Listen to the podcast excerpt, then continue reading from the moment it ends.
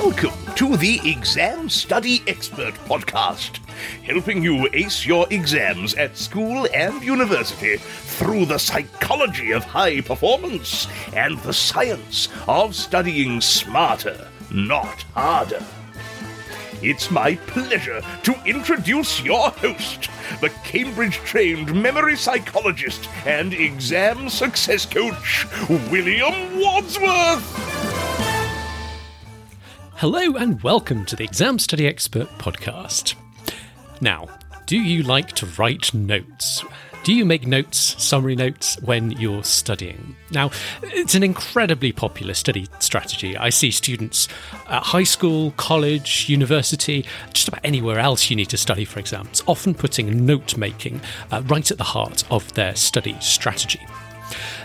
The problem is that note making or writing summaries of any kind is, in and itself, not a great way to get information into memory. So, in this episode, I offer you an upgrade, a simple change to supercharge your limp, ineffective, old standard note making technique and turning it into a roaring dragon of a powerful and effective study strategy. Stay tuned to find out how. You're listening to the fourth part in an eight part audio course on how to study effectively, being broadcast absolutely free for you right here on the Exam Study Expert podcast. I hope you've been enjoying the series so far. Look out for the acronym HT, H2SE, How to Study Effectively, in the episode titles in uh, previous weeks and in forthcoming weeks uh, to uh, see the episodes in the rest of this series. They're being broadcast on alternate weeks uh, at the moment. Now, as with previous installments in this uh, series on how to study effectively, if you have not already listened to the first part in the series, which was the six pillars uh, of student success, I would recommend going back and having a listen to that episode now, simply because it covers all the foundational principles, uh, the things you really need to understand first in order to understand the rest of this series.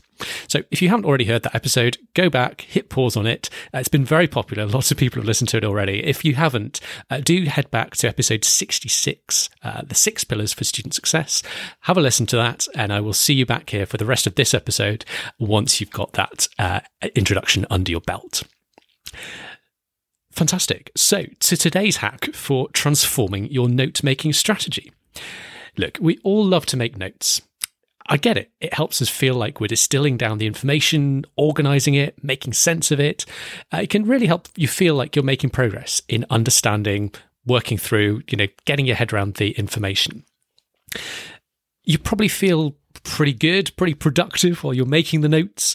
Uh, you might feel good to have a stack of notes uh, being produced, you know, looking at your growing pile of uh, notes on a particular topic. The issue is when you're doing the when you're writing the notes, unless you're doing anything, nothing, and, and, if you're doing nothing else other than writing the notes, you're not actually making that much progress on actually learning the information, getting it into memory. Um, if I was being a touch unkind, I might say that making notes can often be a little bit of a feel good learning strategy.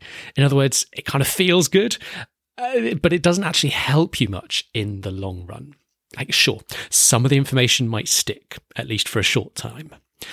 The trouble is, I've heard students time and time again look back on notes that they wrote up several weeks ago and effectively say, like, they may as well have been written by someone else for all that they recognize the information in them.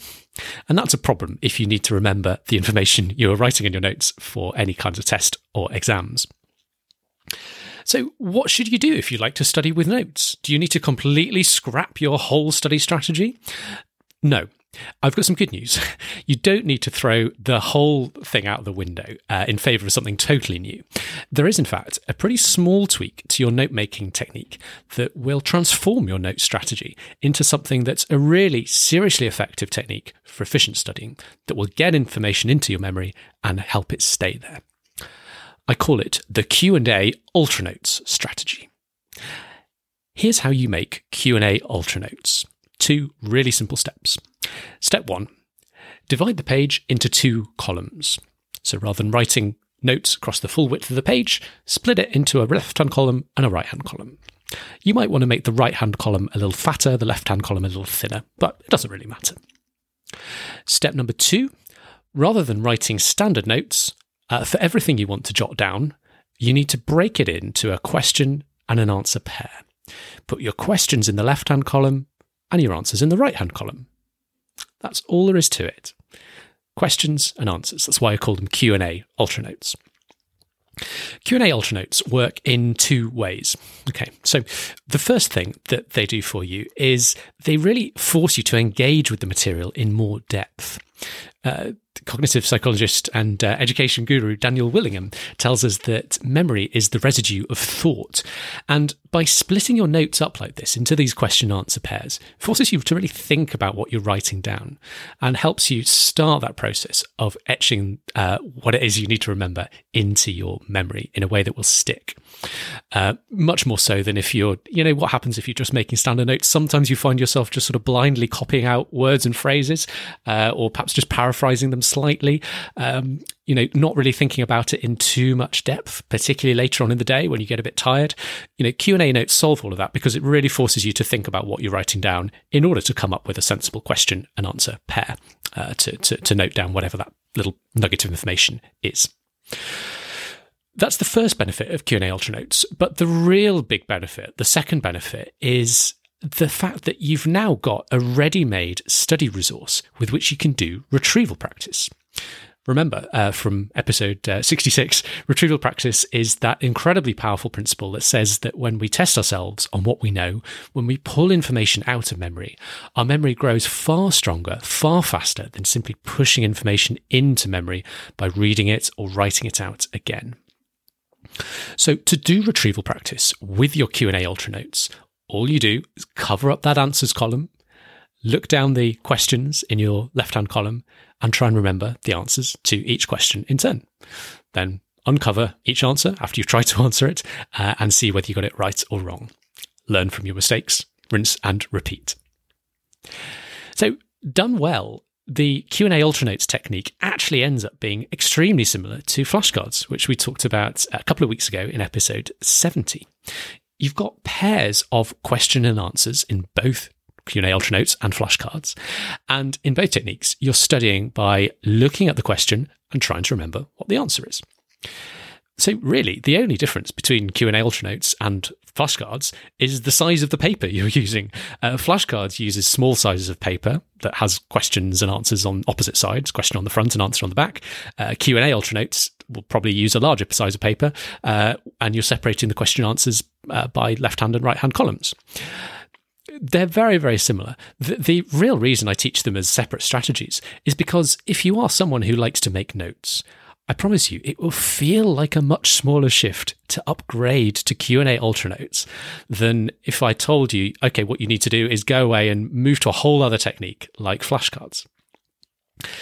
That's the psychology of behavior change in action. So I know, both from the scientific literature and also from long experience as a study strategy coach, that the smaller the change I suggest to you, the more likely it is that you will actually be able to go ahead and make that change. So if you're someone who likes to make notes, rather than saying to you, oh, you need to go away and scrap it all and make flashcards, is a much easier shift uh, I've found to say, okay, move to Q&A Ultranotes, divide your page into put questions answers in the left hand and right hand columns. Much more likely to stick if you are someone who's already uh, making a lot of notes. And getting change to stick is really, really important to me. That's that's why I do what I do. I want to make life easier and more successful for you in your studies. So again, if you're big on note making, I would heartily encourage you to start drawing those vertical lines down your pages and doing your notes as question and answer pairs. Now, just before I leave you today, there are some top tips for doing Q&A ultra notes well, and they're actually pretty similar to my list from uh, doing flashcards well back in episode 70. That was a pretty detailed uh, list of do's and don'ts that I covered for flashcards. So I'm not going to recap every detail. Might be worth going back having a listen to the uh, the full episode there if you're interested in either the flashcards or the Q and A Ultranote strategy. Um, but what I will do uh, to, to, to kind of round this off um, is just take a moment to summarize a top five set of tips uh, to help you really get in tip top shape with the Q and A Ultranotes technique. So here's my top five. Uh, if you don't, uh, if you don't manage to get to the full uh, set of do's and don'ts from the flashcards episode, then here's a top set, top five set of tips that should really help you uh, kickstart your Q and A Ultranote strategy uh, and use it use it well. In at number five, less is more. Don't write in paragraphs or even full sentences when you're doing Q&A ultra notes. Just jot down the key points that you need. In at number four, split it up. So err on the side of breaking up information into separate questions wherever you can, rather than having you know really one large a smaller number of very large questions, each of which that covers large amounts of material. The smaller the answer you've got to remember, the better. The best answers are just single words, single numbers. Uh, sometimes that's not always possible. I get that, but the more you can uh, put small, lots and lots of small, small questions, uh, the the better you'll be. Tip number three. In, in tip number three, use paper when you're doing your retrieval practice later. So don't do all of your remembering in your head. Remember when you're covering up the answer column and trying to remember what's the answer to the questions. Don't do it all in your head, particularly if you uh, have ended up with a few questions that are just a little bit longer than a single word or number. An example of that would be if you've got a list of, say, seven factors that you need to know in response to a particular issue or a process consisting of five, six, seven, eight, nine, or more steps. So, in cases like this, doesn't make sense to split those up over different questions. You've just got to have one question. Okay, what are the seven factors uh, associated with X concept? But when you're testing yourself on those questions, I'd strongly encourage you to write down your answers as you're remembering them, rather than trying to juggle long lists of like seven things all in your head. Tip number two, almost bringing us home, is to make them fast and invest more time in training with them. So don't make your notes overly neat, beautiful. They are a functional document Make them quickly, make them efficiently, and save yourself plenty of time to get into the real work of training with them. That bit where you are covering up the right hand side and seeing what you can remember of the questions. And finally, tip number one space out your retrieval practice. As anytime we're doing uh, any kind of retrieval practice, you don't want to just be doing it all on the same day. You need to spread it out and come back and do retrieval practice, test yourself uh, on different occasions, separated by time intervals. So, what I tend to do, for example, is save five to 10 minutes at the end of each study session to test myself and any Q&A ultra notes I might have just made, just written in that session, uh, test myself a second time, maybe later that evening, uh, and then perhaps again the next morning or later on in the week. Uh, remember, the harder the material is to commit to memory, the tougher you're finding the material the more often you'll need to retest yourself uh, before the uh, information really starts to stick in memory. If it's if you're finding it a lot easier, if it's all relatively comfortable stuff, you can probably afford to leave longer time gaps between those retests. It's the Goldilocks principle that we talked about uh, back in episode 66. So there we have it, folks. Q&A Ultra Notes, a simple but powerful way to supercharge your note-making strategy. Give them a go. And please do join us again in two weeks' time for part five of this eight part series on how to study effectively, H2SE, uh, as I'm putting in the show titles, when I'll be telling you everything you could want to know about using past papers as a highly effective study strategy. It's going to be an important episode. Past papers should be a part of everyone's uh, study system. Uh, so I really look forward to seeing you then. I've got a few insights to share, which I think you'll find interesting, even if you think you know all there is to know about studying with past papers. So please do join me again then. Uh, in the meantime, thanks again for listening today. It's been such a pleasure to have your company, as always. Do study smart, have fun, and I wish you every success just before you go, did you know you can hire William as your very own coach and mentor to show you the stress free way to ace your exams by studying smarter, not harder? Find out how at examstudyexpert.com slash coaching.